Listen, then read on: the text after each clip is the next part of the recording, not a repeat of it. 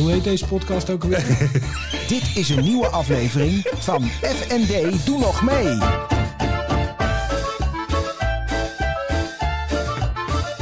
F N D Doe Nog Mee. Dan.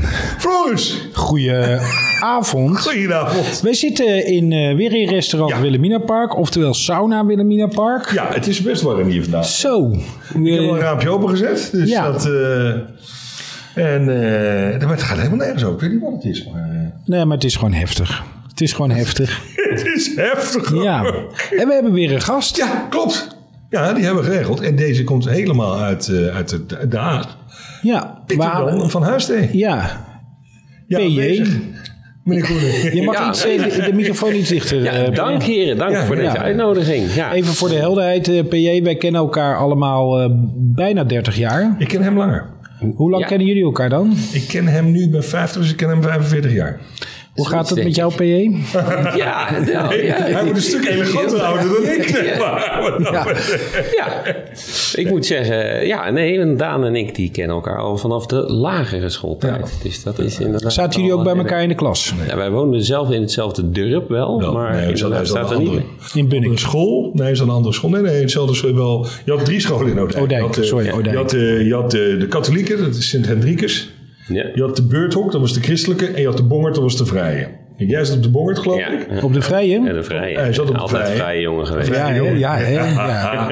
En ik zat op de Beurthok, de, de christelijke. Die dat heeft niet geholpen. Nee, nee, nee. Goed, je ziet dat men daar later dus dat enorm compenseert. Hè? Dus, ja. uh, en ik zat, want P J is dus iets, iets jonger dan ik. En ik zat ook nog, toen nog een jaar vooruit. Ja. Dus ook dat nog. Hoezo zat jij een jaar vooruit? Ja, ja, ja. Er zijn momenten geweest. Maar eh, ik kwam in Engeland. Begin was ik al vijf toen ze met school begonnen. Dus toen kwam ik hier in Nederland terug. Want ik had eerst drie jaar in Engeland gewoond ja. met mijn ouders. Toen kwam ik terug en toen was ik daar dus al op school. Dus dan hebben ze me hier zeiden ze, ja, kunnen we wel weer op de kleuterschool zetten. Dan hebben ze toen gelijk in de eerste klas gezet. Dus dan zat ik één jaar boven mijn leeftijd. Dus dat doen dus zat twee jaar tussen, denk ik, qua klas. Wat weet ja. jij nog van Daan van vroeger, uh, P J? Kun je je eerste vroegste herinnering nog voor, voor, voor de geest halen? Dat is wel lang geleden. Ik weet wel, dat is, uh, en dat is een themaatje wat, wat regelmatig terugkomt, weet ik, uit de voorgaande podcast. Maar ik vond hem ook altijd al groot. Angstaanjagend groot. Ja? Ja, ja, zelfs op de basis, in de basisschool. Zelfs in de basisschool, ja. Maar goed, dat was natuurlijk ook een klein beetje, want jij bent twee jaar ouder dan ik, denk ik. Ja, jij, bent, jij bent achtenveertig, ik ben ja. vijftig. Hij was ook groot een tijdje. Ja, ja. Dus, uh, maar hij was toen ook al groot van stuk. Ja. En twee jaar ouder. Dus dan ben je al snel uh, groot natuurlijk. Indrukwekkend. Indrukwekkend groot. Ja. Ja, ja, ja, ja. ja. En nu zitten jullie samen in een jaarclub. Ja, ja. Klopt. Ja, hoe is dat dan zo gekomen? Nou, hij, is, hij is gewoon iets... Iets handiger bezig geweest met de middelbaarschool. En gewoon een beetje. Dat plus de studie heeft natuurlijk ook iets, iets voor meer gefocust en zo. Uh, ja. ben, jij, ben jij zo'n studeertype? Zo'n, zo'n raket als het om leren gaat? Nee. nee, nee. Daan is nee. gewoon heel erg langzaam. Ja, nee, nee, nee, nee, nee. Maar ik ben, ik ben nog een jaartje tussendoor naar uh, België geweest. Ja, ja. Voordat ik in Nederland uh, Leuven. ging studeren. Ja, precies. Ik heb nog een jaar in Leuven gestudeerd. En wat studeerde je daar dan? Ook geneeskunde. Uh, ja, simpelweg uitgeloot. Dus ja. ja, toen moest je ergens anders je heil gaan zoeken. En toen ben ik uh, een aantal verschillende dingen gaan kijken. En toen leek Leuven me eigenlijk wel het allerleukste. Want ik wilde toch geneeskunde doen. En uh, toen ben ik daar inderdaad heen gegaan. Ook een katholieke universiteit overigens. Mm-hmm. Uh, En dat was qua studentenstad fantastisch. Echt supermooi. Echt zo'n oude studentenstad. Uh, ben je op kot gegaan? Op kot gegaan, inderdaad. En een hele gezellige tijd gehad.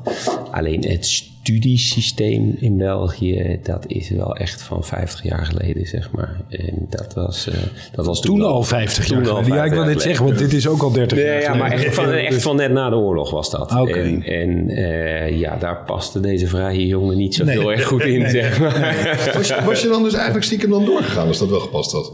Uh, nou, kijk, ik, ik, ik had het voordeel dat... Nou, dat was wel de intentie, ja, ja. ja, ja. Toen, toen ik daarheen ging, had ik gewoon zoiets van... Oké, okay, in Nederland uitgeloot, prima, ga ik naar België en dan maak ik daar gewoon af. Ja, weet je, waar, ja. waar ik ga studeren maakt me eigenlijk niet zo heel veel uit. Als het maar geneeskunde is. Als het maar geneeskunde is, ja. Ja, ja dat was een beetje de, de dat, keuze. Dus dat zat er kennelijk al heel vroeg in dat je dus per se geneeskunde wilde. Daarvoor deed je dat soort dingen. Ja, ja. ja zeker. zeker. Ik, heb, ik wilde als kind uh, eigenlijk eerst uh, F zestien piloot worden. Dat was...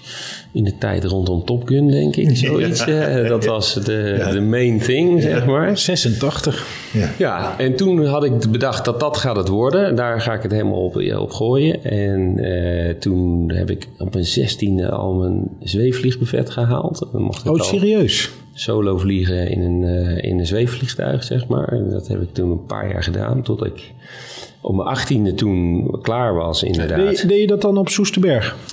Uh, nee, dat deed ik in uh, Salland. Dat okay. is uh, ja, het oosten van het ja. land. Op de, uh, Met de Sallandse heuvelrug, neem ik aan. Precies. Gok ik zomaar. Ja, ja, ja. ja. En daar heb je twee hele, twee hele grote vliegvelden uh, voor zweefvliegen. Je hebt Terlet en, uh, en Salland. En dan kon je ook van de een naar de andere vliegen. En dan daar weer opgetakeld worden en weer terug, zeg maar. Ja. Uh, maar dat was hartstikke leuk. Uh, dat vond ik ook hartstikke leuk. En toen ben ik uh, die testen gaan doen bij de Koninklijke Luchtmacht. En op zich nog vrij ver door al die testen heen gekomen. Maar ik was heel jong, want ik was toen inderdaad zeventien, denk ik, toen ik die testen deed.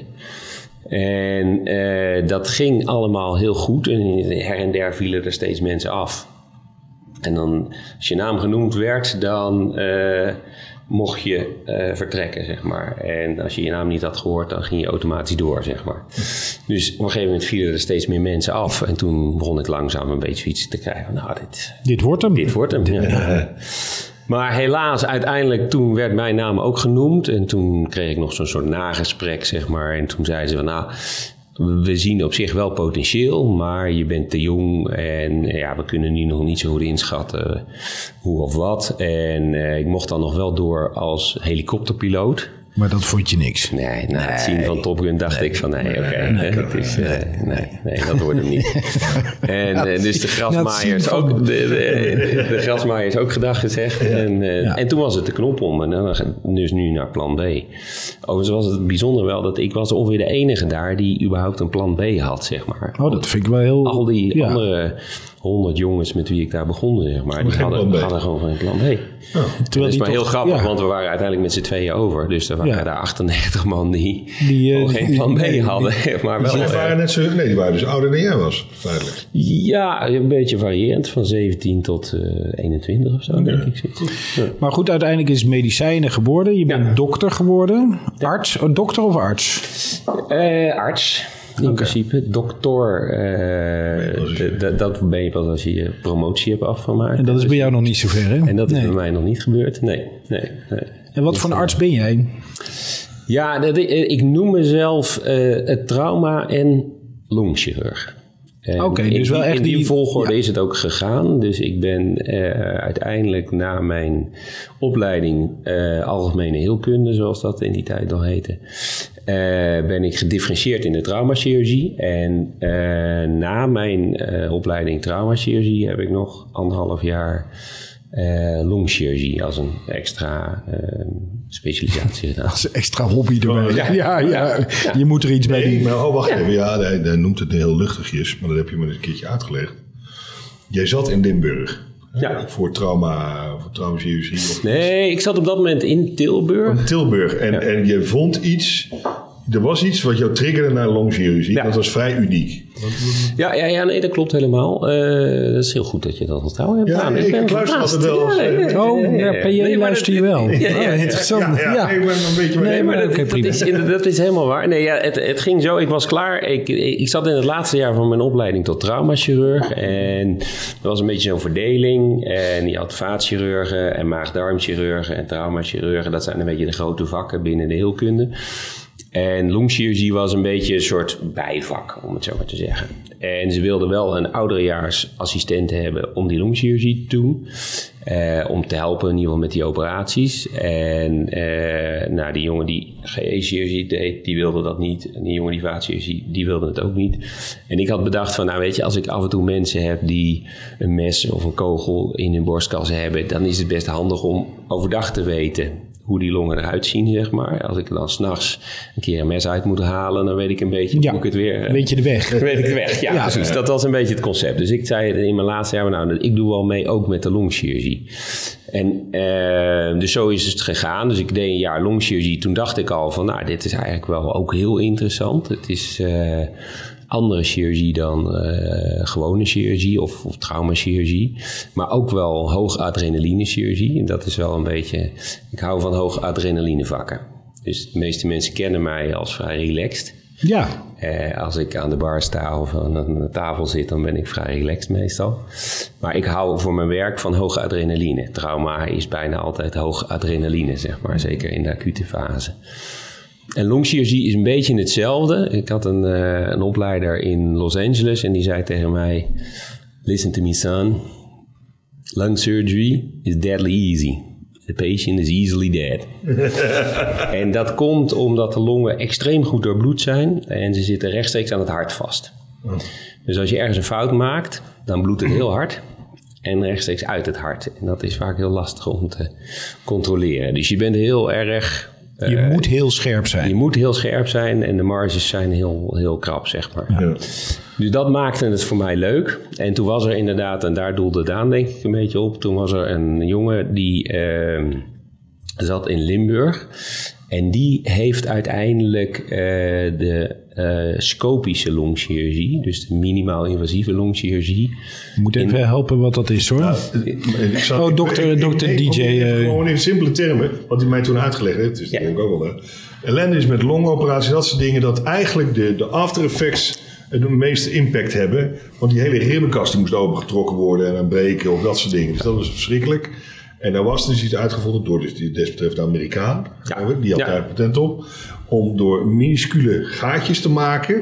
Dus dat, dat, ja. uh, daar, hoe noem jij dat, dat dan? Dat hele concept uh, veel ja, toracoscopie noemen wij dat. Ja. Maar dat is een beetje vergelijkbaar met laparoscopie. Laparoscopie doe je in de buik, toracoscopie doe je in de thorax. Maar dat is precies wat Daan zegt inderdaad. Ja. En die man die kreeg het voor elkaar om via inderdaad twee of drie hele kleine sneetjes van een paar centimeter een complete long ergens uit te halen, zeg maar.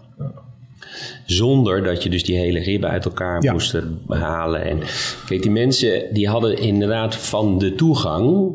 dus het begin van de operatie feitelijk... zoveel last, zelfs jaren na die operatie...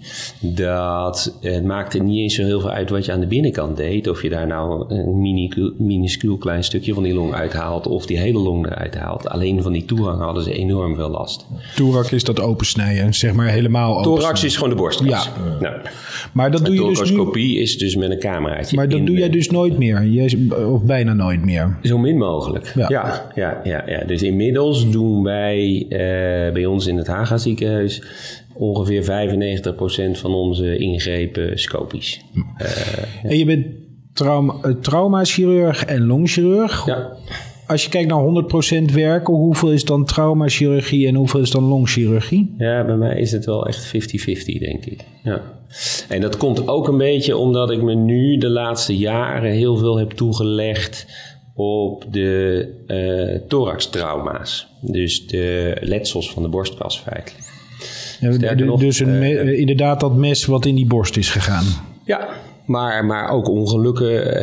Uh, dus, dus gewoon een auto-ongeluk waarbij je een heleboel ribben breekt... of waar er allerlei beschadigingen aan de binnenkant van de borstkas optreden. Of, uh, dus het kan scherp zijn, noemen wij. Scherp letsel is dan een schotwond of een steekwond. Of, uh, hoe ziet het er allemaal uit als je rookt? Ja.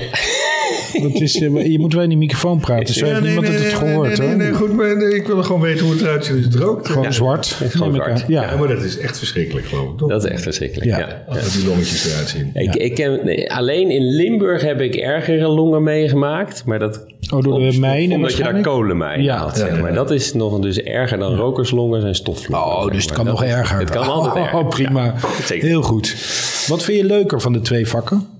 Um, ja, ik vind dat scheidingsvlak leuk. Dus die, die, dat is eigenlijk een beetje wat ik doe. En ik moet zeggen dat dat, ene wat ik net uh, zei al, de laatste jaren is dat heel erg gekomen. Ik, ik denk dat je Volgens mij ga je als, als, als chirurg ga je een aantal fases door in je leven. En, en de eerste tien jaar is gewoon je opleiding, zeg maar. En dan die tien jaar eh, probeer je zoveel mogelijk van het vak te begrijpen. En je probeert zoveel mogelijk te doen en zoveel mogelijk kennis op te doen met name. En in die tien jaar daarna begin je met uitbouwen, zeg maar. En dan beginnen dingen langzaam steeds makkelijker te worden. Tenminste, je krijgt meer ervaring, je wordt beter. En je gaat dat uitbouwen. En, en als je daar eenmaal twintig jaar mee bezig bent, dan ga je meer nadenken over... Oké, okay, dus eerst heb ik geleerd wat ik wilde leren. Toen ben ik dat gaan toepassen en nou kan ik dat goed toepassen. En hoe gaan we dat nu beter krijgen, zeg maar? Hoe ga ik ja, nou... zit je nu veilig. Ja, en dat gevoel heb ik dat ik nu een beetje beland ben in die volgende fase van... Nou ja, hoe gaan we er nou voor zorgen dat die kennis die ik de afgelopen twintig jaar heb opgedaan... dat we daar uh, een stap verder mee gaan zetten. Op allebei de vakgebieden.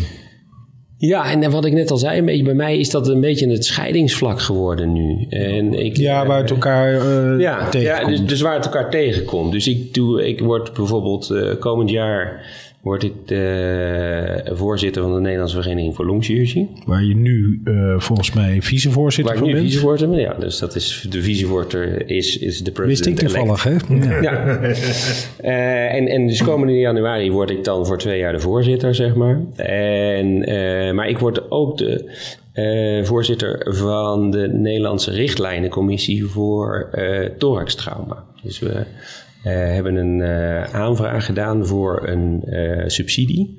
Omdat we vonden dat er een kennishiaat was in uh, de behandeling van uh, thoraxletsels, van borstkasletsels.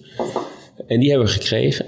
Uh, en nou mag ik me de komende twee komma vijf jaar ongeveer gaan bezighouden om een Nederlandse richtlijn te gaan schrijven over hoe we de behandeling gaan doen. En dat doe je dan in je vrije tijd naast het gewone werk? Ja, ja. Hij begint ook liefde, liefde ja. werk oud papier ja. als Daanse politiek, ja, ja, zeg maar. Ja, ja, ja, ja. Hem ligt wel echt het verlengde van zwak. Ja, ja, ja, ja, ja, ja. Wat, als je nou eens een, een werkdag bij jou... We, we, we, trouwens, we hebben, we, vinden jullie trouwens niet knap? Wij, wij praten dus met een arts hier aan tafel. Ja. We zijn al nou, een kwartiertje onderweg. En we ja. hebben het hele woord corona nog niet genoemd. Nee, goed hè? Dat is best knap. Ja. Terwijl die wel met longetjes bezig is. Ja, en we komen ja, er dadelijk ongetwijfeld op. Ja, en ik neem aan dat jij daar ook wel iets mee te maken hebt. Zeker. Jullie, jullie merken er wel iets van in het ziekenhuis? Nee, extreem. extreem. Ja. Mijn leven ja. wordt extreem beïnvloed. Ik, ja. ik denk het leven van iedereen in de zorg, hoor. Niet alleen mijn leven, ja. maar ik denk het leven van iedereen ja. extreem beïnvloed wordt ja. op dit moment. Ja. Maar even als we kijken zonder corona, naar wat is voor jou een, een werkdag? Hoe ziet die er dan uit? Uh, gemiddelde werkdag of gemiddelde werkweek? Ja, nou, uh, een van de leuke dingen die ik vind van mijn werk is dat het bijna nooit zo gaat als het gepland is, zeg maar. Uh, daar hou ik van. Dus het, misschien heeft het ook een beetje met adrenaline te maken, maar ik hou er gewoon van om onverwachte dingen te doen, zeg maar. Gewoon snel schakelen en kijken van, nou, hoe gaan we dit probleem weer oplossen? Um, Dus wij beginnen eigenlijk heel simpel. Meestal ben ik rond een uur of zeven, kwart over zeven ben ik in het ziekenhuis. En dan loop ik vaak eerst even langs mijn eigen afdeling nog. Uh, of niet, in ieder geval half acht begint de overdracht. Uh, en dan zitten we in een soort conferentiezaaltje. Worden alle patiënten die de avond en de nacht daarvoor zijn opgenomen en of geopereerd, worden behandeld, worden even doorgenomen. Uh, eventueel wat nog niet geopereerd is, maar de volgende dag geopereerd moet worden, wordt daar besproken. Er wordt een plan voor gemaakt van wie gaat dat dan doen en hoe gaan we dat dan doen. Uh, en dan om acht uur beginnen de operaties in principe, de geplande operaties. Nou, dat is, als je het hebt over door corona uh, aangetast, zeg maar, is dat dus een drama op dit moment. Ja. We hebben eigenlijk nagenoeg geen uh, geplande OK-tijd meer. Dus ik werk in een maatschap met veertien maten en dan hebben we nog een paar fellows bij ons rondlopen. Dus in principe zeventien, achttien chirurgen over het algemeen. En dan nog een hele groep chirurgen in opleiding. Ook ongeveer vergelijkbaar, achttien of twintig chirurgen uh, in opleiding. Uh, of nog niet in opleiding, maar hopen in opleiding te komen binnenkort. Uh, en normaliter hadden we vier, vijf O K's per dag lopen, zeg maar. En dat is nu teruggebracht naar twee. En van die twee is er eentje eigenlijk alleen maar spoed. Dus dat zijn alleen maar dingen die gewoon binnenkomen en met de ambulance, met de ambulance en alle minuten behandeld moeten worden. En eentje waar we dan een, een beetje plannen, zeg maar. Dus van nou, die is gisteravond binnengekomen, maar gisteravond hebben we het niet meer kunnen doen, want we hadden geen tijd of we hadden geen I C-bed of wat dan ook. Dus die schuift een dagje door.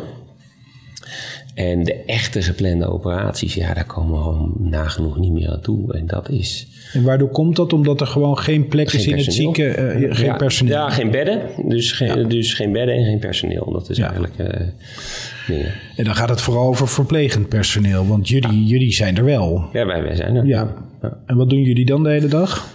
Ja, nou, het is heel makkelijk om te zeggen, ja, niks. Ja. Nee, dat is natuurlijk niet zo. Nee. Nou, het vervelende is, eigenlijk hebben we het ontzettend druk met niks doen. En dat klinkt heel gek, maar je, je bent dus heel veel bezig met allerlei logistiek regelen om toch mensen of op een operatiekamer te krijgen, of om een bed ergens vandaan te regelen, of uh, ultimo dan de patiënt uit te plaatsen. Want uh, ja, als het hier niet kan, maar het moet wel ergens binnen uh, zesendertig, achtenveertig uur gebeuren, mm. dan moet je dus ergens anders een bed van gaan halen. Ja, ja. En dan bel je contacten in andere ziekenhuizen ja, van, ja. joh, is er bij jullie nog een gaatje ergens? Ja, en als dat dan hele specifieke operaties zijn, dan weet je maar van, nou, er zijn maar twee of drie mensen in Nederland die dit ook kunnen. Dus ik moet een van die twee, drie hebben en die moet dan toevallig in zijn ziekenhuis net wel plek hebben uh, en zo.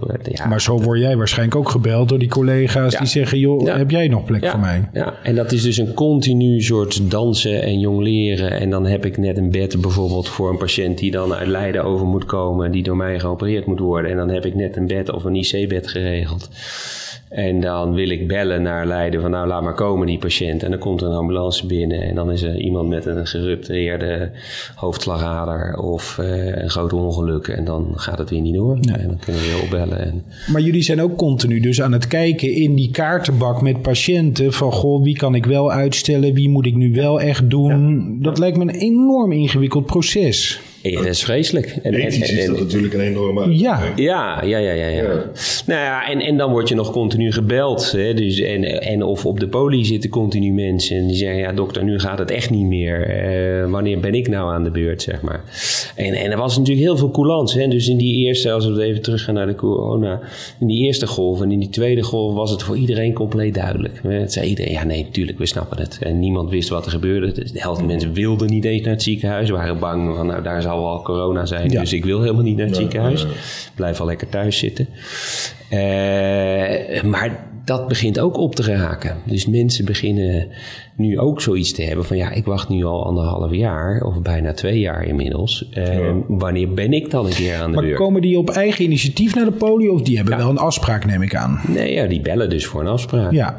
En de mensen die ik dan uiteindelijk zie op de poli, die hebben dan al vijf, zes keer gebeld. En dan hebben al de, de verpleegkundigen of de secretaresses ze hebben al vijf keer gezegd, nou nee, maar dat gaat deze week niet lukken en deze maand ook niet en noem het allemaal op. Ja, het, het gaat zo ver dat we nu vorige maand heb ik gebeld naar mensen die ik in tweeduizend negentien op de wachtlijst heb gezet om te zeggen. En die zijn dan vol hoop. Die nemen de telefoon op. Ja, spreek met dokter Van Huis, Steven van het Haga ziekenhuis. Ah, ik ben aan de beurt, dokter. Ja, ja. Ik ben aan de beurt. Want ik zit al, ja, nou, ik bel u eigenlijk om te zeggen dat het dit jaar sowieso niet meer gaat gebeuren. En dat ik niet eens precies weet welk jaar het wel gaat gebeuren, zeg maar. Niet eens welke maand of wanneer, maar gewoon... Dus ik weet niet eens of het volgend jaar dus gaat gebeuren. Ook op een enorme bult van, van uitgestelde enorm. Behandeling. En dat, ja. dat, en dat gaat eigenlijk indirect misschien nog veel meer slachtoffers uh, ja, ja, genereren. Zonder meer, zonder meer. Ja. En het is allemaal heel inefficiënt natuurlijk. Hè? Want wat er nu gebeurt, en maar een heel simpel probleem, galstenen bijvoorbeeld... Dat deden we normaal gepland. Iemand heeft galstenen. Nou, meestal had je dan een aanval. Dan had je een half uur of een paar uur pijn. En dan kreeg je wat medicijnen voor. En dan hielp je door die pijnlijke periode heen. En dan kwam je op de wachtlijst voor een galblaasoperatie. Ja. En dan was je ergens zes weken of drie maanden later was je aan de beurt. En dan werd, ja. werd dat gefixt. Maar nu niet. Die mensen staan al twee jaar. Dus die, die zijn om de havenklap terug op de spoedeisende hulp. En die hebben dan weer een aanval. En weer een aanval. Ja, ja, ja. En dan iedere keer dan geven ze weer pijnstilling. En dan komen ze er wel doorheen of niet doorheen. En dan... Totdat het op een gegeven moment acute galblaasontsteking wordt. Hè? Dus je hebt eerst gewoon galsteenlijden. En dan heb je af en toe pijnaanvallen, wat heel vervelend kan zijn. En, maar goed, daar kom je wel overheen. Maar nu komen ze met een acute galblaasontsteking. Ja. En dan is er geen, en dan moeten ze. En dan moeten ze geopereerd worden. Aan de ene kant zijn ze blij, want dan zijn ze geopereerd. Alleen de eerste operatie kan je in dagbehandeling doen. Ja. En, en kost mij drie kwartier elkaar tijd. Maar als het eenmaal acuut ontstoken is, dan kan het zomaar anderhalf uur duren of twee uur duren voordat die operatie klaar is. En daarna ligt die patiënt nog drie dagen in bed met antibiotica. En ja. daarna is die ook nog niet beter. Dus dan ligt die patiënt in één keer vijf dagen in het ziekenhuis. Dus het in plaats ja. van uh, een dagbehandeling. Zeg dus die maar. Uitgestelde zorg zou eigenlijk een heuvel zijn. Maar door alle complexiteit wordt dat ook een, een grotere oh. berg. Ja, dus maar het is gewoon een stuwdam eigenlijk. Ja. eigenlijk. Ja, ja. Dus, dus nu wordt het allemaal, maar op een gegeven moment knalt het er allemaal door. Ja, ja dus, dus, dus, dus hmm. de dingen die we wel doen zijn allemaal acute dingen, maar die zijn dus ook veel complexer. Ja. Maar, en, maar jullie hebben een longafdeling. Ja. Of hoe werkt, ja? ja. Maar hoe, uh, hoeveel patiënten liggen daar normaal en hoeveel liggen er nu dan? Nou ja, we bedden zijn er. We, we hebben een normale COVID, we, dus we hebben verschillende COVID-afdelingen. En dan, en dan, maar dan wordt bijvoorbeeld een hele chirurgische afdeling leeggeruimd. Nu bijvoorbeeld de Heelkunde één was de, de traumaafdeling bijvoorbeeld. Ja. Die is nu leeg. Daar liggen, daar liggen nu achtentwintig COVID-patiënten, geloof ik. Oh, zo ja. En, uh, maar dat betekent dat ik geen bedden heb voor mijn traumapatiënten. Ja. Ja. Dus die worden verdeeld over de andere chirurgische afdelingen. Maar dat betekent ook weer dat zij hun werk ook niet kunnen doen. Omdat ja, zij hebben geen bedden meer om voor de vaten of voor de darmen iets op te nemen. Dus het zijn allemaal communicerende vaten. Ja. En het loopt aan alle kanten, loopt het over gewoon. Dat is een beetje wat het is. Hoe lang, hoe lang uh, is dit nog uh, zo vol te houden dan? Ja, dat is niet. Dat zie je ook nu gebeuren. Nee, nee. Maar je ziet het ook, hè. Dus, dus eh, bijvoorbeeld minister De Jonge wil opschalen naar eh, twaalfhonderd, zeventienhonderd I C-bedden en zo. Nou, we hebben volgens mij in de piek in de eerste crisis hebben we negentienhonderd op een gegeven moment gehaald ja, of zo. negentien vijftig. Maar dat was wel toen iedereen uit het land met zijn schouders onder de zorg stond en daar allemaal I C-verpleegkundigen van heiden en verre weer terugkwamen uit pensioen en weet ik veel wat allemaal. En weer kwamen werken. En toen lukte het eigenlijk ook nauwelijks. Maar goed, het moest en uh, we gingen het maar doen. En uh, dat is nu niet meer.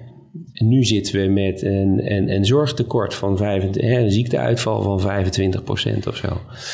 Dus in plaats van extra capaciteit doordat mensen allemaal kwamen helpen, en minder, en, en hebben we gewoon minder capaciteit. Ja. Veel minder dan in de ja. eerste crisis. En, en, en dat is ook een beetje waar het nu fout gaat. Hè? Dus wat wij heel erg merken is dat... Kijk, de zorg is altijd heel erg goed geweest om te zeggen van... nou, we doen even een stapje harder. En nou, weet je, als we met z'n allen er nog even een dagje de schouders onder zetten... dan zien we morgen wel weer wie de, wie de dienst komt overnemen. Ja. Maar.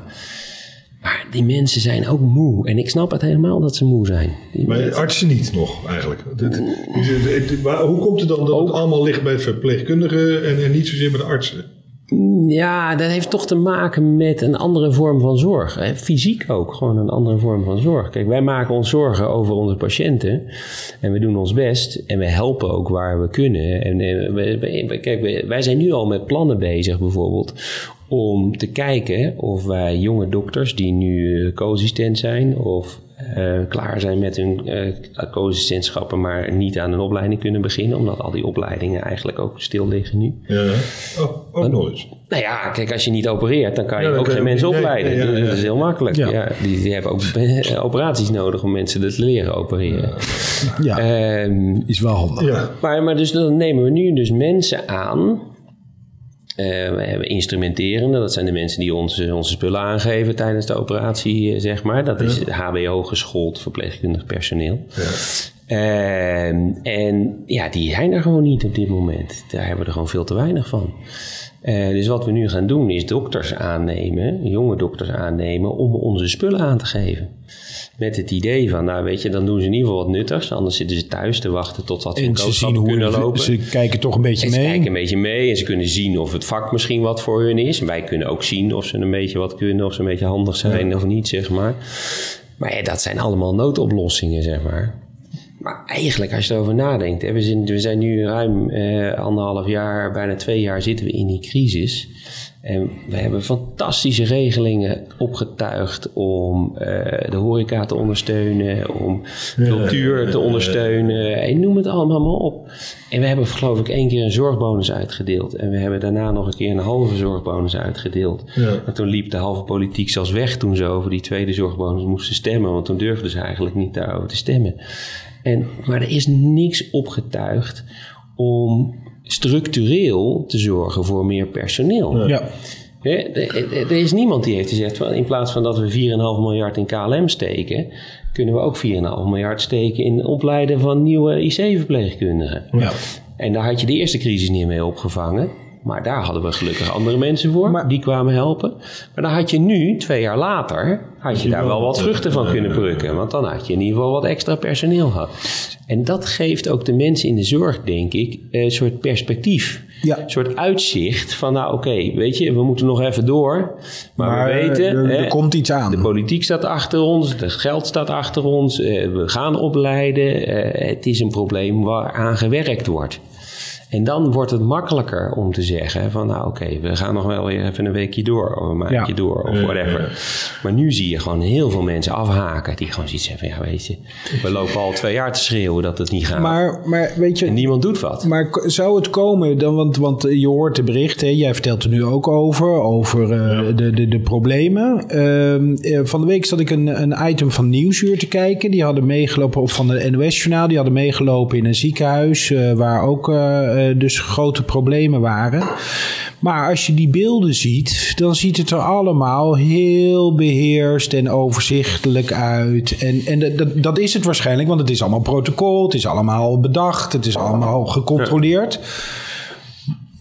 Maar voor de buitenwereld is het dus heel moeilijk om er een beeld bij te krijgen bij die crisis, snap je? Het is niet ja. zo als een demonstratie ergens op Malieveld, weet je wel, dan zie je meteen dat... Ja. Uh, is dat niet nou ja, een probleem waar je mee worstelt als dat zorg? Denk ik, dat denk ik, zeker. Dus die, die beeldvorming is lastig. Ja. En, wij, en wij zijn van nature ook geen mensen die op de barricades gaan staan. Nee. Ik weet niet wanneer jij voor de laatste keer een demonstratie van medisch specialisten hebt gezien of nee. zo, maar ik kan het nee. me niet meer herinneren. Ik ben nee. er zelf ook nog nooit bij geweest, nee. maar dat Wij, wij doen dat niet. Wij gaan, nee.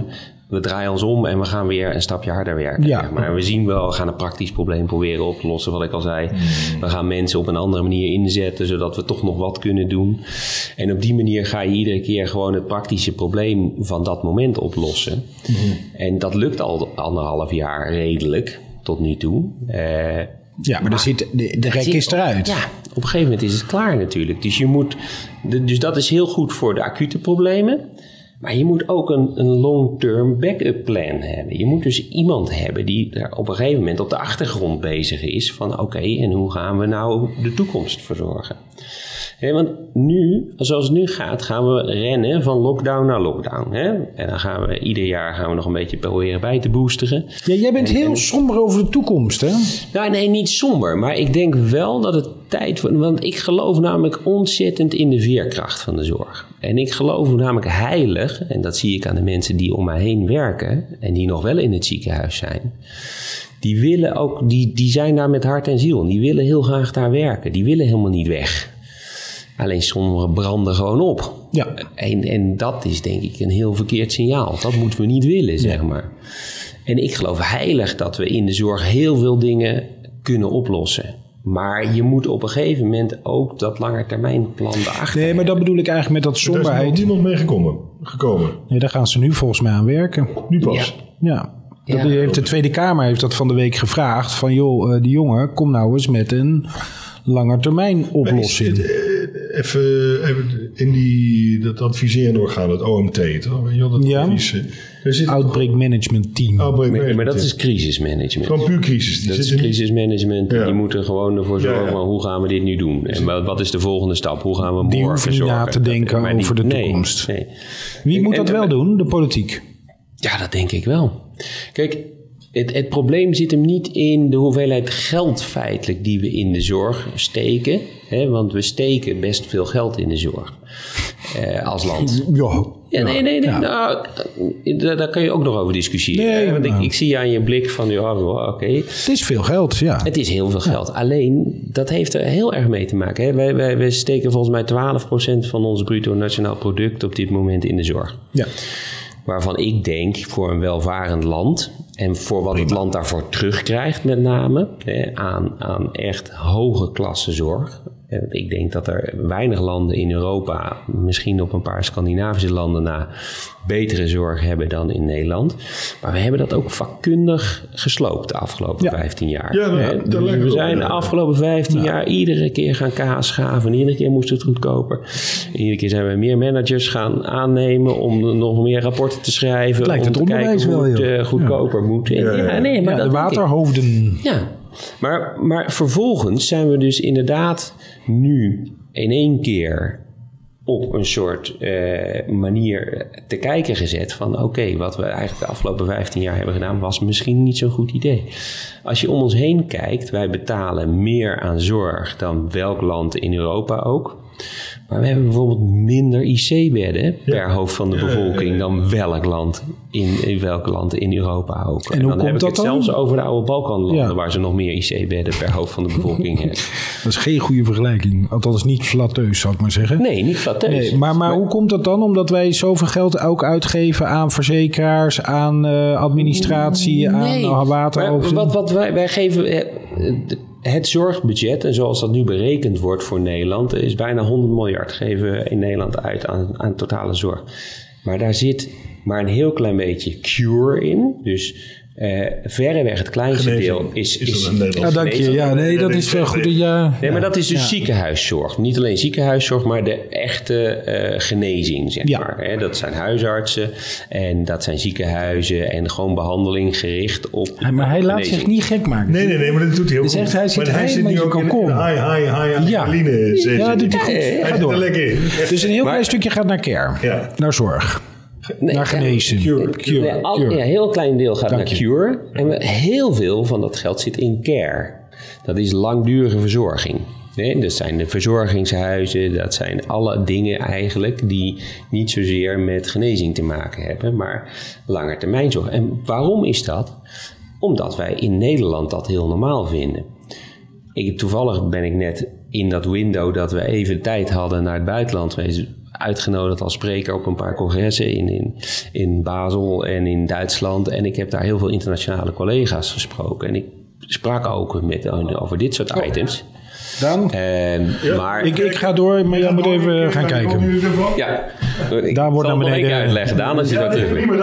Ah, Daan weet maar, het allemaal. Maar wat, daar, wat, wat in Italië bijvoorbeeld of in Spanje heel normaal is, is als jouw moeder ziek is, dan ja. breng je haar naar het ziekenhuis, maar je gaat zelf elke dag daarheen om je moeder eten te geven. Ja. En zo gauw ze geopereerd is, of de operatie is voorbij, neem je je moeder mee naar huis ja. en die gaat bij jou uitzien.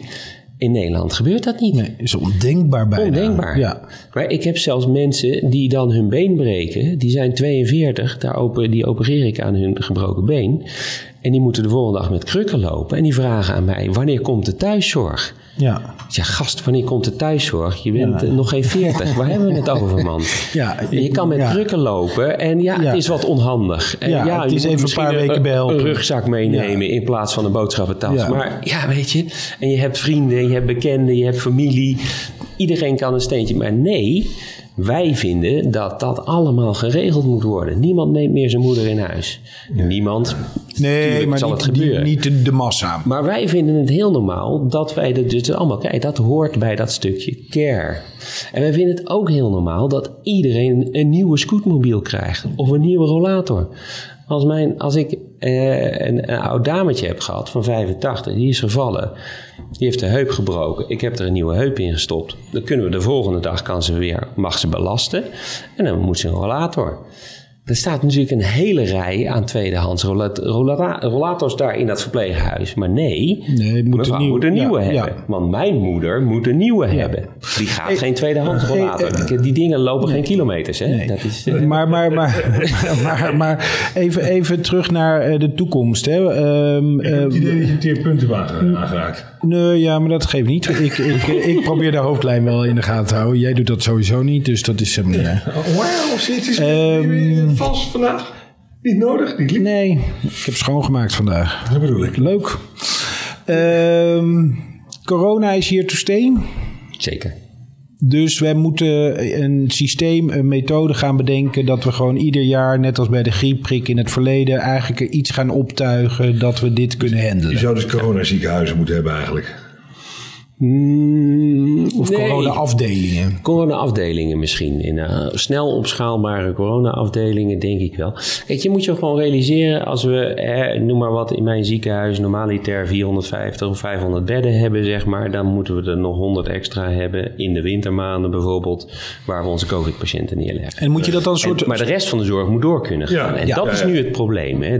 Dat, die rek is er niet. Nee, we hebben niet allemaal die extra nee. vijftig of honderd bedden waar we even die patiënten neer kunnen leggen. En ik ben heilig van overtuigd dat we heel veel geprikt gaan worden in de komende jaren. Ik, ik neem mijn hele leven, al sinds ik werk in het ziekenhuis, altijd een griepprik. En nu neem ik twee keer per jaar nog een coronaprik erbij, ja, bij wijze van spreken. Of een pil, of wat het dan ook wordt. Maar in ieder geval, dat, dat, dat gaat hem worden. Dit wordt ja. net zo'n endemisch als, als de griep. En de griep, daarvan dacht natuurlijk ook heel lang, weet je, dat was zo gewoon geworden voor ons. Hè? Maar ja, toen het begon... Maar er gaan elk jaar gaan er nog een paar mensen dood aan de griep, hè? Eh, ja. En in, ja. in die bejaardentehuizen gaan daar heel veel mensen dood aan de griep. Ja. En dat noemden we ook, hè? De, de griep, de flu, was, uh, was de, de friend of the old woman. Hè? Ja. Dus ja, je moet ergens aan doodgaan op een gegeven moment. En als je het leven echt niet meer zag zitten en je kon geen euthanasie plegen vanwege je geloof, dan zat je te wachten tot je de griep kreeg als oudje achter de geraniums. En op een gegeven moment kwam de griep voorbij en dan was het probleem ja, voorbij. Dat was ook klaar, ja. En corona gaat een beetje hetzelfde worden. We ja. gaan hetzelfde doen. Alleen als we het Alleen, handelbaar we moeten, willen ja, maken. We moeten het anders organiseren. Niet iedere keer ons land op slot moeten gooien. En, ja. en honderden miljarden aan subsidie moeten geven aan allerlei dingen die dat volkomen terecht krijgen. Hè? Begrijp me niet verkeerd. Hè? Dus ik vind ook dat onze vrienden van de horeca en de vrienden van het theater. Nee, dat, ja. En de evenementenbranche en zo allemaal gecompenseerd worden, moeten worden voor dit soort dingen. Alleen als je nou slim bent, dan richt je het zorgsysteem zo in dat je die golven iedere keer kunt opvangen. En dan heb je twee, drie keer per jaar heb je een golfje. En dan moeten we even extra aan de bak. En dan eh, vang je dat op. Maar je zorgt dat de rest van dat land door kan blijven gaan. Maar is dat dan niet in feite de grootste teleurstelling tot nu toe van de afgelopen twintig maanden? Uh, dat daar niet al veel verder over nagedacht is. Even Sorry. afgezien van allerlei andere zaken die spelen. Maar ja. hier in twintig maanden tijd had hier toch wel iets over bedacht kunnen zijn. Ja. Zou je zeggen. Ja. Nou is het natuurlijk wel een beetje zo uh, dat er ook een hoop voortschrijdend inzicht is. Tuurlijk, eh, oké. Okay, dus de afgelopen acht maanden hadden ze er ook over na ja. kunnen denken. Ja. Nou, ik, wat, wat denk ik nog een klein beetje onderschat is, is, de, is het effect van de vaccinaties. Ik had eerlijk gezegd verwacht dat het effect van de vaccinaties uh, ietsje groter was geweest. Maar je merkt dus nu met het ontstaan van die nieuwe varianten dat dat toch weer leidt tot ja. meer ziekte. En, en, en dat stuw meer aan mensen die zich weigeren te vaccineren. Ja. Ja, dat is lastig. Daar hadden we ook niet helemaal rekening mee gehouden. Um, en dan, dus dat maakt het wat complexer om het op te lossen en een ja, oplossing wat, wat, wat, te vinden. Ja, ja, wat, dat, denk je? dat heeft de voorspellingen die we hadden ja, en de ja. ideeën die we over de toekomst hadden misschien een klein beetje... Uh, maar wat denk je dat het grootste verschil is? Waarom iedereen nou zo inderdaad in de gordijnen gejaagd wordt door die coronaprik versus de griepprik? Griepprik is algemeen geaccepteerd. Ja, maar heel veel is... mensen namen de griepprik helemaal niet. Dus. Nee, okay. nee, nee, maar kijk, griepprik deden we natuurlijk bij een heel klein gedeelte, namelijk de ja, mensen ja. die verzwakt waren of oud waren, of om, om een bepaalde reden uh, verhoogde kans hadden om uh, ernstige gevolgen van griep te krijgen. Ja. En wat een hele hoop, denk ik, op dit moment jonge mensen zich niet realiseren, is dat het bij de meeste jonge mensen heel erg goed gaat, corona. Mm-hmm. Alleen er zitten er een aantal bij die wel gewoon ernstig ziek daarvan worden. En eh, daarnaast is het zo dat het probleem een beetje is dat als jij je niet vaccineert omdat je zegt van nou ik word er toch niet ziek van of ik ben diegene die niet op de I C terecht kan, dat kan, hè, dat, moet je, dat moet je doen. Maar het probleem is dat eh, door die mensen blijft dat virus een beetje rondwaren. Dat zie je nu in de lage, en op dit moment is de grootste vector, dus de plek waar het zit, is de lagere schooljeugd. He, want die middelbare schooljeugd is inmiddels voor een groot deel uh, gevaccineerd. Ja. Prima, en die willen het ook, want die werden helemaal gek van die kweekstokjes in de neus de hele tijd. Dus die dachten op een gegeven moment van, nou weet je, er is maar één ja. manier, ik geef wel een prik. Ja. Bij mij thuis was het ook geen discussie hoor. Nee, nee maar dat was ook ah. grappig. Hè? Toen op een gegeven moment ja. dus inderdaad die regels ja. waren. Bij jou is alles een discussie. Dit, dit ook. Nee, maar weer niet lief? Nee, nee, nee klopt. Kijk, mij, ma- mij maakt het op zich niet zoveel uit wat het incentive ja. is waarom iemand zijn prik als neemt. Prik, en als hij op een gegeven moment hoort van ja, maar ik kan niet in Oostenrijk skiën als ik geen prik heb. Oké, okay, nou dan neem ik ja. om die reden een prik. Ja, ook als, je maar neemt, ja, als je maar neemt. Ja. Dat is het een beetje. Ja. Nou ja, wij, en, en, en, en, en ik verbaas me inderdaad over de redenen waarom mensen het niet doen. En dat zit hem vooral in een soort informatieachterstand. En dan denk je aan de ene kant van ja, hoe kan dat nou? Hoe kan je in deze tijd van overvloed aan informatie nou een informatieachterstand hebben? Ja, maar hebben? Juist door die overvloed ontstaat er achterstand. Ja. Ja. En, en, en ik, ik denk, daar ben ik ook heilig van overtuigd, dat dus die huidige algoritmes in de social media en in, in onze zoekmachines, in onze Google en ja, dat soort dingen, die hebben best een kwade rol in dit ja. geheel. Want als jij inderdaad allemaal een klein beetje in dat spoor van eh, corona... Ja, of als en, je en, gewoon en, je en, dingen en, afvraagt, ja. dan zou je ook zomaar in een loop terecht kunnen komen. Ja, nou vooral die loop denk ik, dat dat... Eh, dus de, de, de, wat wij in het ziekenhuis zien, is voor een deel jonge mensen die echt inderdaad een soort brainwash zitten, zeg maar. Al dan niet door inderdaad social media of ja. wat dan ook, maar ook door de omgeving die die gewoon gekke dingen tegen ze zeggen. En je hebt een groep met mensen van een allochtone afkomst die gewoon een soort taalachterstand hebben of een culturele achterstand ja. hebben, van nature al minder. En dan wordt uh, iedere communicatie uh, lastig. En dan wordt sowieso iedere communicatie lastig, inderdaad. Maar Uh, ik, dat is wel lastig, denk ik. Dus op een of andere manier denk ik dat we ook heel erg toch moeten inzetten op uh, die groep bereiken, op wat voor ja. manier dan ook. En dat is misschien niet via het normale nieuws of via, maar hè, zeker die allochtone bevolking bijvoorbeeld, die moet je denk ik op een andere manier bereiken. Ja. Die moet je van binnenuit, via ja. de vertrouwenspersonen in die gemeenschappen. Ja, daar zijn ze wel mee bezig, maar dat gaat natuurlijk vreselijk langzaam. Maar ja, ja, dat is ook... Nou, ik las in de, in, de, in de N O S of N R C had een uh, aardig stukje daarover, dat uh, wat raar dat eigenlijk die persconferenties niet ook standaard vertaald worden, ondertiteld worden in in het Turks of Marokkaans ja. of Berbers of weet ik veel wat, of in het Arabisch. En ik... Uh, um, is hetzelfde, hè? Mm-hmm. Um, en, wat ik, en wat ik nog wel aardig vond en, en, uh, bij vlak, de N O S... En vlak niet de, zeg maar, Oud-Oostbloklanden. Want daar hebben we ook heel ja. veel van. Ja, ja. Dus doe ja. het in het Pools, Bulgaars, ja, het Sloveens, uh, ja, weet ik ja. veel, Roemeens. Want daar is ook een ja. hele grote groep van niet gevaccineerd. Ja. Hè? En, en, er werd, uh, en er is nog wel een hele grote groep die zich wil, niet wil laten vaccineren, omdat ze zich gewoon... Uh, ze willen zich gewoon niet laten dwingen. Ze zeggen, ik ja. voel me gedwongen en daarmee wil ik dit niet. Ja, dat, nou, dat is een lastige groep, denk ik. Dat denk ik ook. Aan, aan de andere kant snap ik niet helemaal van... Oké, okay, dus je wil je niet laten dwingen. En dat snap ik. Vervolgens is het effect daarvan dat je extreme maatregelen opgelegd krijgt. Ja, het is... Ja, ja. Als, het, als het hele land. Hè? Dus ik wil ja. me niet laten dwingen om een prikje te nemen. Maar doordat ik het prikje niet neem, gaat vervolgens het hele land in lockdown. Ja. En mogen we nergens meer eten, drinken, ja. weet ik veel wat doen. Wordt, dus, wordt het alleen maar erger. Ja. Ja. Nee, ja, nee, maar ik kan dat ook niet. Maar dat vind ik hetzelfde als dat mensen zeggen van... Uh, ja, ik wil niet gevaccineerd worden. Waar ik, waar ik op zich, hè, als je dat niet wil, prima. Want iedereen mag dat uiteindelijk zelf kiezen. Mm, maar wat ja. ik altijd... Nee, maar goed. Wat, wat, wat dan, waar, waar ik me dan over verbaas is dat ze vervolgens verwachten oh, dat het leven gewoon doorgaat. Ja. Snap je? Dat vind ik zo raar. Ik bedoel, nou, oké, okay, als je er dan voor kiest, moet je ook niet raar vinden dat er dan allerlei maatregelen ja. en dingen zijn. Nou.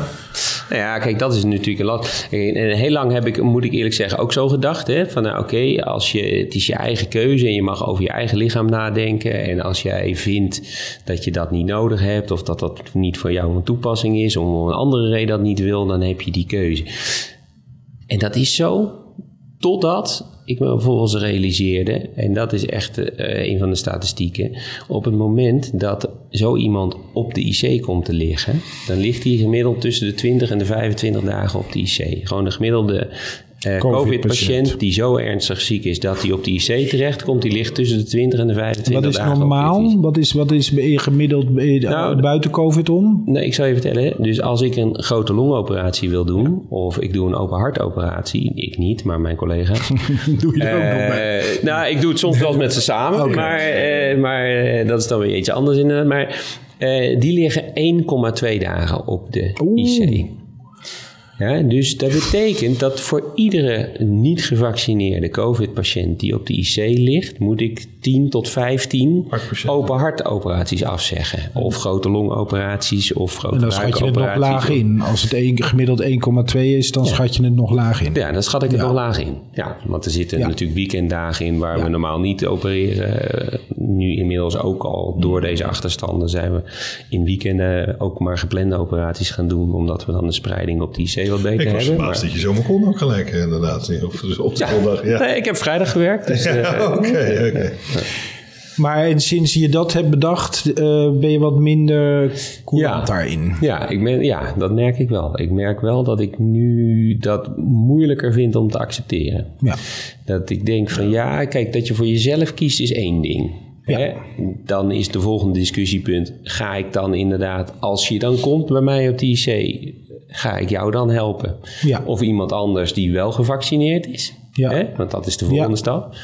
He, dat vind ik altijd heel krom, ook bij de geloofsovertuiging. Hè? Dus als jij zegt van nou nee, ik wil niet gevaccineerd worden, want God beslist voor mij of ik wel of niet eh, corona krijg, zeg maar. Maar nou, als, ze dan, als ze er dan echt ziek van worden, gaan ze wel uit. Als God dan gaat roepen en zegt kom maar hier, ja. dan moet je niet bij mij op de I C komen liggen en zeggen van nee, maar nou wil ik niet. Nee, God, ja, nou doe ik het niet.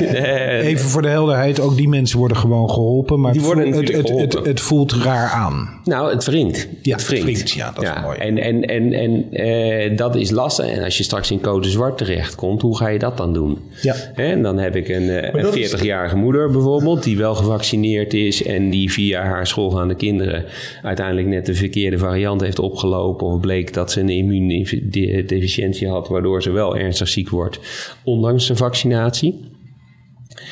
Uh, ga ik die dan inderdaad dood laten gaan omdat er iemand anders die niet gevaccineerd is? En moet ik dan gaan dobbelen bijvoorbeeld? Ja. En dobbel ik en dan wint die gozer die de vaccinatie niet had genomen. En dan ja. moet ik dan die moeder dood laten gaan omdat ik verkeerd gedobbeld heb?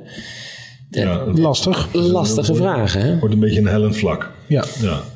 Nee, ja. Ik kan me voorstellen dat je daarmee dat, dat, dat, daar je, je mening door wordt beïnvloed en, ja. en, en daardoor ook verandert. Dus daar, nou ja, kijk, ja. Ik, ik merk gewoon nu... Nou, eh, dobbelen nu nog niet, hè? Nee, ik, maar er gewoon nee. neem de gevolgen van ja. wat je wel wat je niet kan. Ja. Dus. Nee, maar dat kan best ja. zijn dat we over binnen nu en twee weken aan het dobbelen zijn. Hè? Ja. En dat vind ik... Ja, dat ik... begint zo dicht, maar ja, dat was dus mijn vraag. Je hebt het over code zwart. Zijn we niet al in code zwart? Of, of, want het is, iedereen, ja. er zijn zoveel verschillende definities. Dat is het een beetje. Ja. Maar kijk, voor mij is het zo dat op het moment dat ik daadwerkelijk inderdaad twee mensen bij de deur heb en ik moet tegen één van twee van zeggen nee, jij blijft buiten.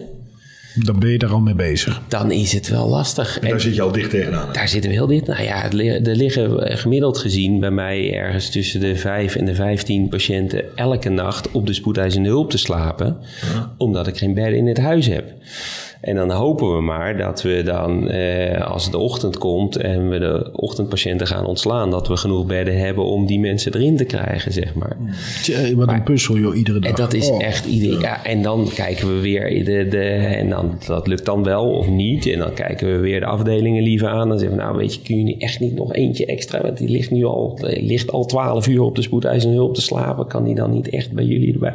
Of we moeten inderdaad iemand opbellen die al twee jaar aan het wachten is op zijn operatie. En luister, we hadden u gepland. Ik heb ook een operatiekamer voor u klaar. Alleen ik heb geen bed om u op te nemen. Dus helaas, dat gaat niet door. Ja, dat is voor ons extreem frustrerend. Ja, en ja, dat, dat, is, niet, dat is een onderdeel waarvan ik zeg van ook die drop-out onder dat zorgpersoneel. Want die zien dat gebeuren. En die zijn die mensen aan het verplegen. En die zijn ja. daar, worden daar continu mee geconfronteerd. Dat ja, ze dat gewoon is. Ook niet de zorg kunnen leveren die ze willen leveren. En ze weten gewoon, we kunnen beter. We zijn beter normaal, alleen ik moet nu zulke keuzes maken continu, dat ik het eigenlijk niet verantwoord vind. Nee. Ja, en dat is voor heel veel mensen gewoon heel lastig. Vind je het nog wel leuk? Ja. Ja, nou ja, misschien dat klinkt is, een ik, beetje raar dan.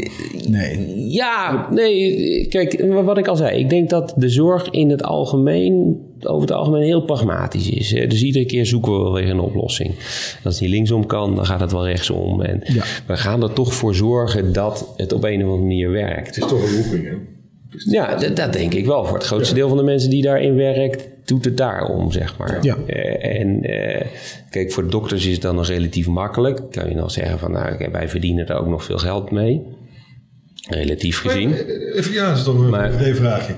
Maar doordat je minder operaties doet, verdien je nu er ook minder, toch? Verdien je in maatschappij? Of is dat, ligt dat, is dat anders? Ja, ja, ja, ja. Dat is een goede vraag. Ja. Ja. Nou ja, gelukkig. Ja. Maar wij, wij hebben ook uh, COVID-regelingen, zeg oh, ja, maar. Ja. Dus, uh, dus, dus nee, die worden nee, ook gered. Nee, nee. nee, nou nee, maar de, de, dus de, het zorgsysteem is heel erg veranderd, zeg maar. Ja. Uh, waardoor nu, is, ik zit in een, uh, een medische stafcoöperatie, zoals dat heet. En dat betekent dat alle stafleden van het ziekenhuis in principe oh, hetzelfde ja. verdienen. De nieuwe, de nieuwe opzet is dat toch? Ja. Een nieuwere ja. opzet. Ja. Dus en die dat is, niet dat is op zich niet slecht hoor, denk ik. Dus, de, de, dus dat haalt heel veel van het commerciële denken eruit. Mm. Uh, en ik, wij, wij hebben een, een budgetplafond. Nou goed, daar kan je van vinden wat je ervan vindt. Ik vind dat niet zo'n goed idee. Maar er zijn mensen die vinden dat de zorgkosten beteugeld moeten worden. Vinden dat wel een goed idee. Vervolgens introduceren ze daarnaast dan een soort concurrentiemodel. Dus ja, hoe kan je nou concurreren als je... Maar goed, dat is een ander verhaal. Ja, en, ik wilde uh, langzamerhand... Uh, je wilde afsluiten. Ja, een nee, beetje nee. richting het ja. Nee, maar leuk dat jij nog een vraag stelde. Dus, uh. Ja, nee, maar goed. Dus, maar wij zijn veel solidairder geworden als groep medisch specialisten. En, en, en daarom zie je ook dat het veel makkelijker, uh, denk ik, schakelen is. Met iedereen, dat maakt niet uit. Dus is heel ja. is dat zo. Ja, en, en dus, dus wij gaan ook wel helpen op de uh, intensive care. Als we daar dokters nodig hebben in die hele piekmomenten. Maar nogmaals, het is meer het verplegende personeel waar het zit dan, het, dan de, de, de, ja, de arts. Maar zelfs als wij daar in. kunnen helpen, gaan wij daar ook helpen. Ja. Ja. Doen wij taken daar als dat nodig is. Hetzelfde geldt op de spoedeisende hulp. Als daar het overloopt omdat het weer helemaal hol ligt. Ja, dan gaan we op de spoedeisende hulp gewoon meehelpen. Ja. Um, ja, wat is er? Nou ja, het vervelende is dat ik nog allemaal vragen wilde stellen ah, over de, techniek, doen, de technieken van P J over uh, ja, het herstellen nou, van... Nee, nee, nee, nee, nee, maar ergens zit er ook een einde aan het verhaal. okay, okay, Hij wilde gewoon door, hè? Zag je terugkomen, dat is duidelijk. Zorgkaart Nederland. Welk cijfer denk jij dat P J heeft? Oeh. Zorgkaart Nederland? Ja, daar kunnen mensen kunnen... kunnen uh, ik wist het niet. Ik zat op zijn naam te googlen en toen kwam ik tegen dat mensen kunnen doktoren beoordelen en ja, cijfers geven. Ja, kijk daar Welk nooit cijfer naar. Denk je dat uh, P J gemiddeld heeft? zeven komma vijf? Ach, hou nou toch op, serieus? Denk jij dat deze arts voor een zeven komma vijf uit zijn bed komt? Ja, dat weet ik toch niet, jongen? Nee, joh. Nee, weet je het zelf? Ik heb geen idee. negen komma vijf. Oh, negen komma vijf? Ja. Het zijn niet heel veel beoordelingen, zeven of zo, maar okay. je knalt er een paar tienen uit hoor. Oké. Okay. Je wordt omschreven als een uh, moderne uh, arts die tenminste oog heeft voor zijn patiënten. En uh, een van de mensen zegt van het kan dus toch in de zorg dat mensen oog hebben voor de ja. mens. Nou ja, dat, nou. dat ervaar ik zeker als een compliment. Nou, ja. nou, dus negen komma vijf. Wat verdikken, hebben we gewoon een negen komma vijf. Ooit een negen komma vijf gescoord ergens voor? Nee, ik nee. denk dat ik mijn studie, dan is dat niet zo die vaak voorgekomen. Nee, nee, dus dat is mooi als dat in de praktijk er dan wel uitkomt, zeg maar. Dan, nou, uh, toch dan nog een goed. Uh, goed cijfer, nou. uh, P J. Mooi zo. Maar goed, nou, even wat Daan zegt. Ik kom heel graag nog een keer terug om over, over wetenschap en innovatie en dat ja. soort dingen te spreken. Ja. Want dat is wel, ja, super. Nu, nu het vraagt, een van de dingen, waarom hou je het vol? Ook denk ik omdat wij vrij snel toch weer schakelen en weer andere dingen gaan doen. Dus het is niet zo, weet je, als je, als je heel veel vervelende dingen hebt, dan moet je ook een dagje iets anders gaan doen. Ja. En dan moet je even gewoon je, je mind ergens anders inzetten. En ja. dan is wetenschap en onderzoek en innovatie is superleuk. Ja. Ik, ik woon en werk vlak naast de T U in Delft. Daar zitten allemaal hele slimme ingenieurs. En daar kun je ontzettend leuke projecten ja, mee mooi. samen optuigen en dat soort dingen. Dus ja, dat is wel leuk. Ja. En, en dat is hetzelfde als zo'n richtlijnencommissie. Dat is ook iets waarvan ik denk van, nou, dat is een kennisjaar. Daar moeten we wat mee. Daar kunnen we mensen gewoon voor de lange termijn beter mee behandelen. Hè? Dus je kan goed worden in, in je vak. En je kan technisch goed zijn in je vak. Uh, maar het is ook leuk om gewoon op wat groter vlak na te denken. Niet alleen die ene patiënt, maar wat gaan we nou met een hele grote groep met mensen met gebroken ribben doen? Dan moet ik die nou wel opereren of niet opereren? Ja. En welke groep is het, komt er, wordt er beter van en welke niet? Dat ja, nou, ik vind het gewoon grappig. Uh, P J gaat wel door, hè? Nee, nee, ja. Ja. Ja. Zeg hem nu ook rustig. Ja, ja nog rustig. Nou, even terug, dan gaat hij daarover praten. Ja, ja. leuk. Dankjewel ja. P J en sterkte, want het is best uh, heftige tijden toch? Ja. ja. Dank, Dank jullie wel. wel. Dank jullie voor de uitnodiging. Hij, hij wordt er niet kaal of grijs van, nee. dus wat dat betreft. Uh... Nee, over twee weken zijn we er weer. Daan. Je gooit er de toren in. Tot dan. ja, is goed. Tot dan, Boris.